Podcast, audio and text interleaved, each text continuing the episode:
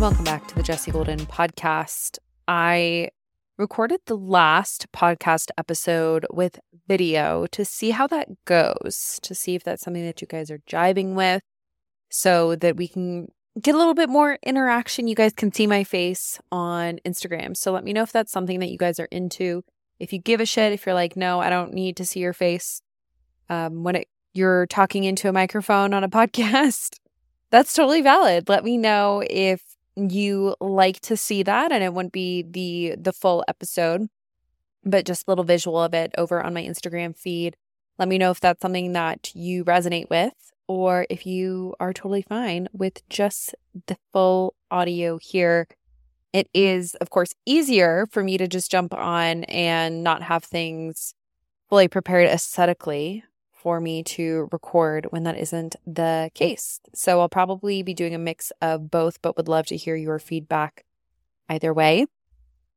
I just got back for a little life update from Albuquerque when I am recording this, New Mexico. That is where I am from. I took Coda down there and it was the first time that she met anyone in my family, which was really fun. And she met our family dog, Packer, who I'm obsessed with. We have like a soul level bond. So I was really nervous for her to meet Coda, and she didn't love her.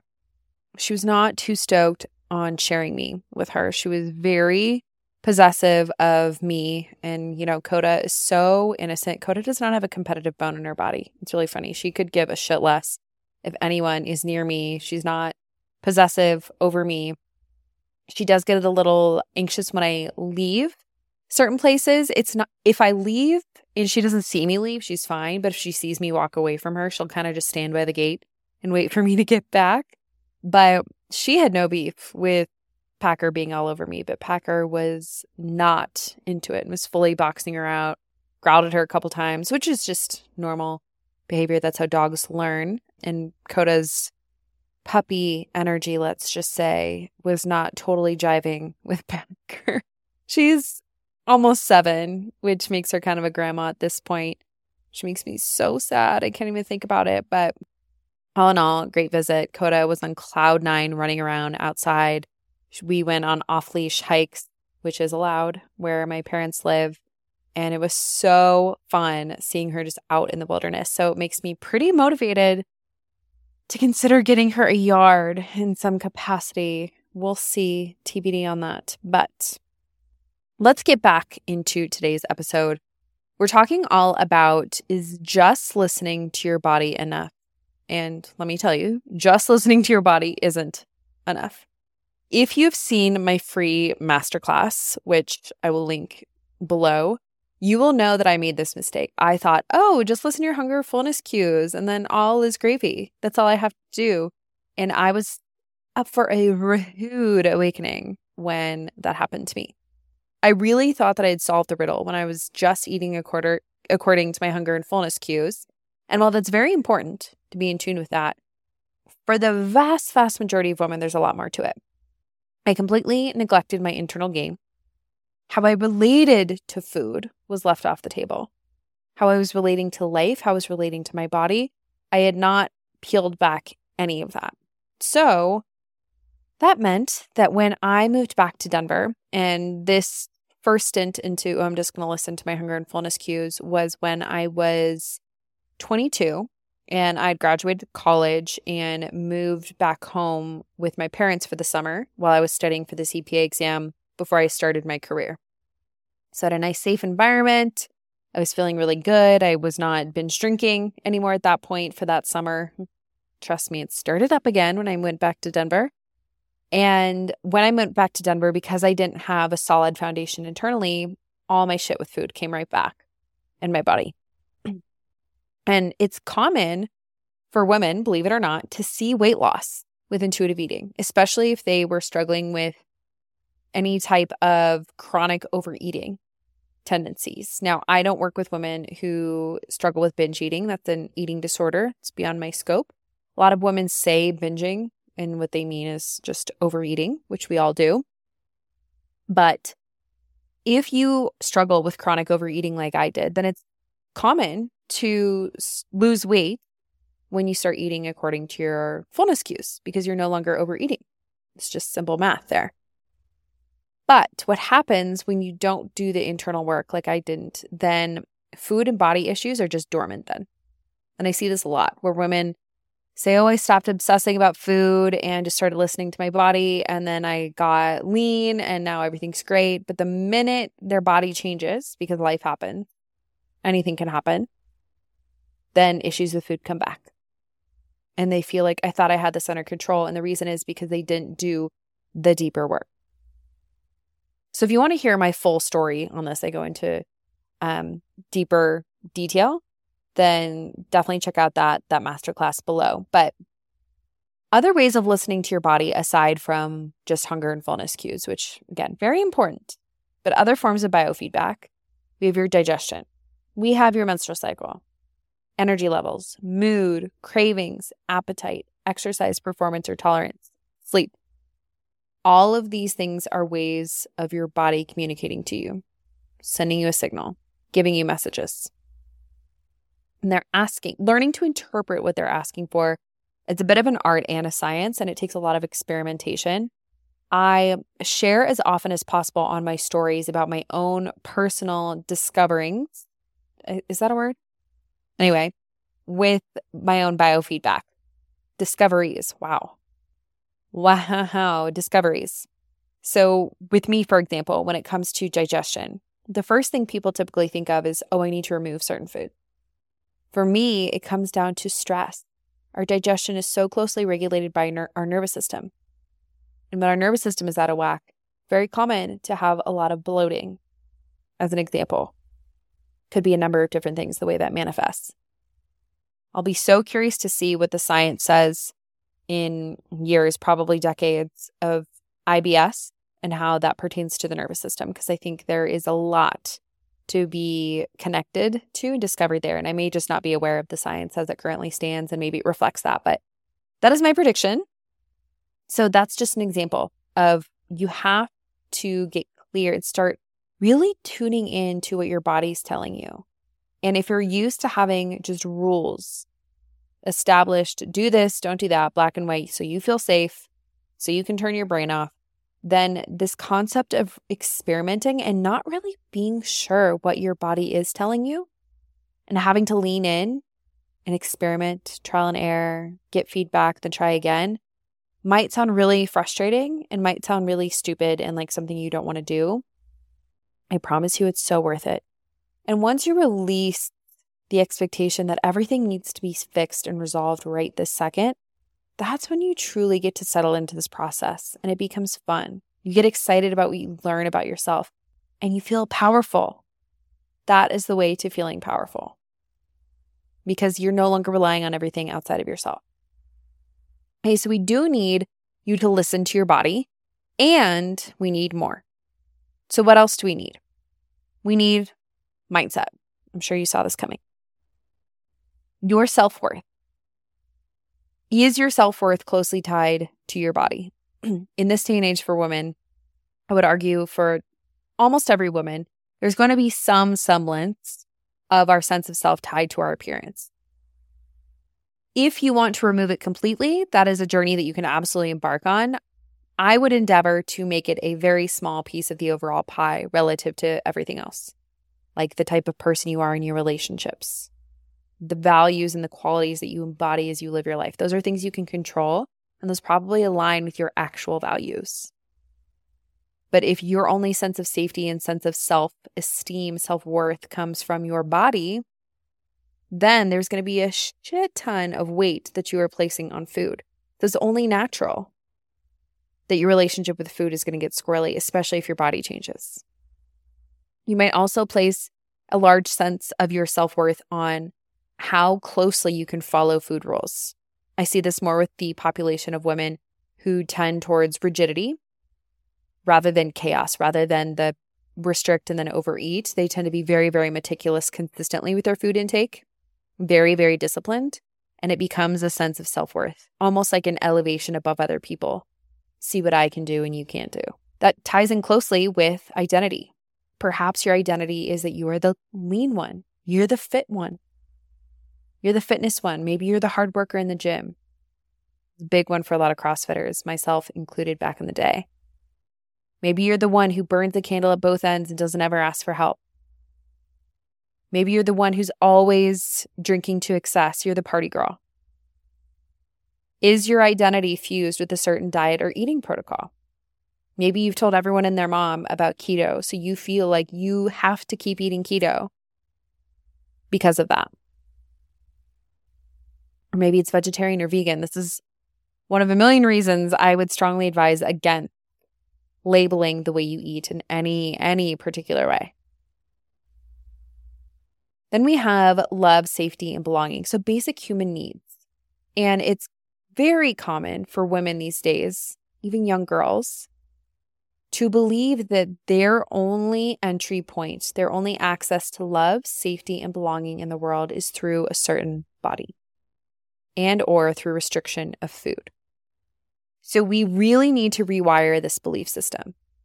Your beliefs about the way the world works and your place in it need to be shifted. So you need to start to integrate new ways of accessing love, safety, and belonging and challenging the fuck out of those beliefs. You need to start showing up differently and acting differently, and your brain will start to catch on. You need to challenge yourself. This is why when women gain weight and why I showed myself 25, 30 pounds heavier than I am now on Instagram with my body exposed. Because you need to show yourself that, hey, I am going to have the exact same life. I'm still able to access love, safety, and belonging, even though I don't have a Fitspo body. And of course, there are going to be some variations there because everybody's body is different. And I will not deny that I am treated differently as compared to somebody who has obesity. I will not for a second deny that.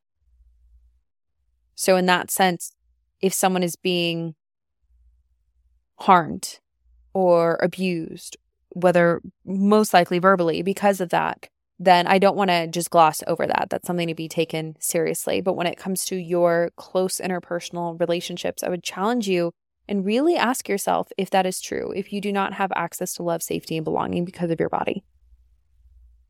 Chances are that is a story that you are telling yourself. Then we want to consider your emotional health. So, avoidance of discomfort. We are a society.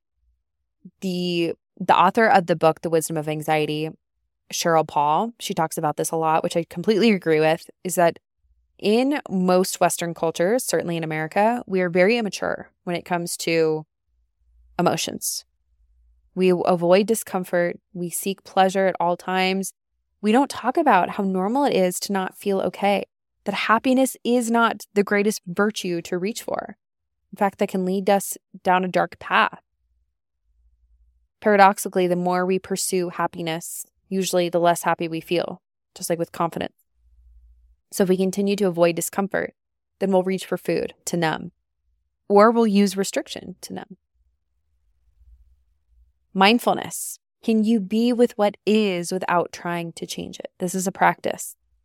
It's another reason I love meditation so, so much it trained me to sit with what is. It trained me to sit with thoughts in my head that made me uncomfortable.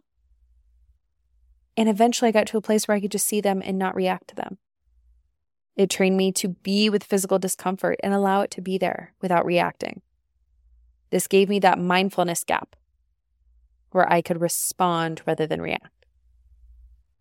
Now, an important caveat here is for those with real trauma, I strongly recommend working with a trauma informed therapist to regulate your nervous system and connect with your body. That's something I'm not qualified to do. I'm very explicit about this inside of FFE.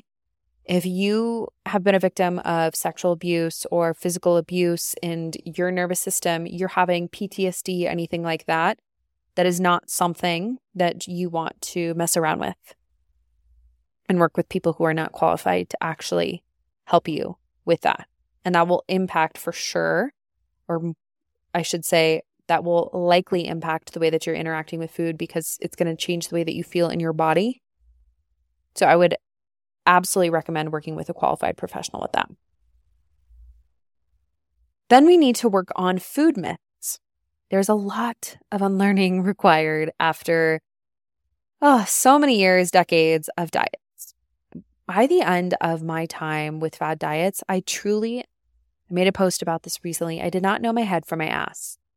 Everything was upside down. I didn't know according to every single diet if you if I compiled all the rules, no matter what I ate, I was either going to die, become gravely ill, or get fat. So no wonder everybody's confused. It's incredibly stressful. And 99% of it is bullshit. So there's a lot of unlearning required so we can distill down to some key principles. Calories are king. It's not about weight loss, but just knowing that that oh, carbs don't just make you fat inherently or lead to ill health in a nutshell. Liberating. Learning the truth, learning science can be incredibly healing and liberating. Doesn't mean you need to count calories and certainly would not recommend it while you're working on your relationship with food. That's just an example of myth busting. I thought, I believed in the insulin obesity hypothesis. It was an Atkins baby. So I thought the carbs were the devil. Turns out they're not. Carbs serve a purpose. Protein and fat are essential for our bodies. And there are a million and one ways to eat in a balanced, healthy way. I recommend many times over go use social media to your advantage. Go follow women who eat in so many different ways, move their body in so many different ways, and are healthy and balanced. There isn't just one way. And removing that idea that there's just one little piece of information that you're missing and you just need to try harder one more time is going to drive you insane and will keep you stuck for another decade. There are a million ways that you can do it. Learn to dance in the gray. Okay, so we have food myths that you need to bust. Then personal values. You need to consider what your values are. Do you even know them? When I was in the thick of my issues with food, I if you had asked me what my personal values are, I would have looked at you like you had two heads, probably cross-eyed. Zero clue what my values were because I didn't know myself at all. I was just bumbling along in life, following what I was told to do. And this absolutely played a part in how I was interacting with food. I listened to what society deemed as important and chased that, even though it was not in alignment with me. So, are you living in alignment with your values once you do know them? That will bring about so much calm and peace in yourself. Examples of this could be career, your relationships. Are you with people who are talking negatively about you, about themselves, about their bodies? Are they engaging in ha- habits that are not good for you and your well being? Are you engaging in hobbies that are true to you, not just what other people think is cool? Maybe you're not a Fitspo girly like you thought you were, or maybe you are and you've been denying that. Are you in the right environment for you? Maybe you need to move to a different city or go to a new gym or work at a different coffee shop, small things. Are the sacrifices that you're trying to make with food, do, do those align with your values? Drinking alcohol, that's a big one. For so long, I wanted to stop drinking as much as I was, drinking to excess. I could feel it in my gut. It was just not in alignment with who I was, but I continued anyway because I didn't want to be the outcast. And I really, really wish I had stopped doing that sooner, but tis what it is. Now I drink moderately, around one to two drinks a week, I would say on average. Processed foods. This is something I had to go with too, because everyone, there are some people who wear not eating processed foods like a badge of honor, almost as a I'm better than you. Some people just don't want to eat them. Some people want to eat them. I enjoy them in moderation. My body does fine with them. So that's something that I actually enjoy as part of my life. But I didn't know that because I thought that I had, in order to be pure and healthy, I could never touch a processed food. That doesn't align with who I am, at least not right now. And along with this, then we need to consider alignment and fulfillment. So, is your life full? Do you feel invigorated by life? That doesn't mean you feel hunky dory all the time, but in general, are you following principles that align with who you are? Are you living a life that feels like yours? When I was in my first corporate job out of college, it was for a public accounting firm doing audit. And the minute I stepped in that office, I remember it clear as day. It was a hit in my stomach that this is not for me. And I'd followed everything by the textbook, although I had chosen a bazillion different majors in college because nothing felt good to me. But I settled on accounting because I was good at it and business was a safe bet. Served me decently well at this point. But being in that type of corporate environment just felt so out of alignment for me. And I know that if I would stayed there and pretended that that was who I was, it would have been a disaster for my mental health. Really bad. And I probably would have used food or restriction or obsessing about my body to dull that feeling inside of me, to pretend that I didn't feel that way. So, what feels empty that food or your body is filling? Food or the pursuit of a certain body. We can really kid ourselves into thinking that, oh, if I just have this body, then I'll feel better about my career or my relationships or where I'm living or XYZ. And I promise it's a futile attempt and it is very fleeting. Eventually, it will bubble over. And if this tends to scare people, it simultaneously is one of the most popular modules inside of FFE, but also can scare women because they think that their entire life is going to blow up as a result. And that's not true. It can be the smallest micro steps towards something that feels more like yours. Reading a book that feels more like yours. Painting your nails in a way that feels more like you signing up for a class that feels more like you. It's the small, subtle shifts. You don't have to overhaul your entire life at, at one time, if you even desire to do that at all. And a really important part is what I call the trifecta. So, this is connection, trust, and self worth or self respect. When these are off kilter, it's going to show in your relationship with food. So, connection. Are you even connected to your body, your emotional self, your mental health, your mental self? Connection to your body is so important. Are you even present enough to know what you need, to know what's happening with you? Then we need to trust. Trust your body, which is trusting nature, the brilliance of nature. Trusting food, the food is on your side, not something evil. And trusting yourself, learning to trust yourself in all food situations. Can you walk into a party without having any clue what, what types of foods are going to be there in Rocket? Can you walk into a restaurant having maybe it's the complete opposite of the way you typically eat and you handle it no problem? That's what we want. And then we want self respect and self worth. So, self respect tends to be more of a byproduct of self. Self respect is more in terms of how you're behaving, how you're treating yourself. Do you feel worthy of being taken care of? And are you treating yourself with respect? Do you feel worthy of living a full life? Of course, everyone can be quote unquote worthy. I'm talking about how do you perceive yourself? Do you feel worthy of feeling mentally and physically well? And how are you actually demonstrating these things? And if you're like, I actually don't feel like I am, start acting as if. And you'll start to change the inertia and get it going in a different direction. Rather than a downward spiral, we will be going on an upward spiral. So, this might seem overwhelming, but it's really important. And I wanted to share this because I spun my wheels and really wasted a lot of time by thinking it was just about hunger and fullness cues. And I see so many women doing this. This is why most women circle the drain for decades with food because it's so very rarely about the food. It's about so much more. And the beauty is is your relationship with food and everything you're trying to control so much naturally shifts as a byproduct of doing this work.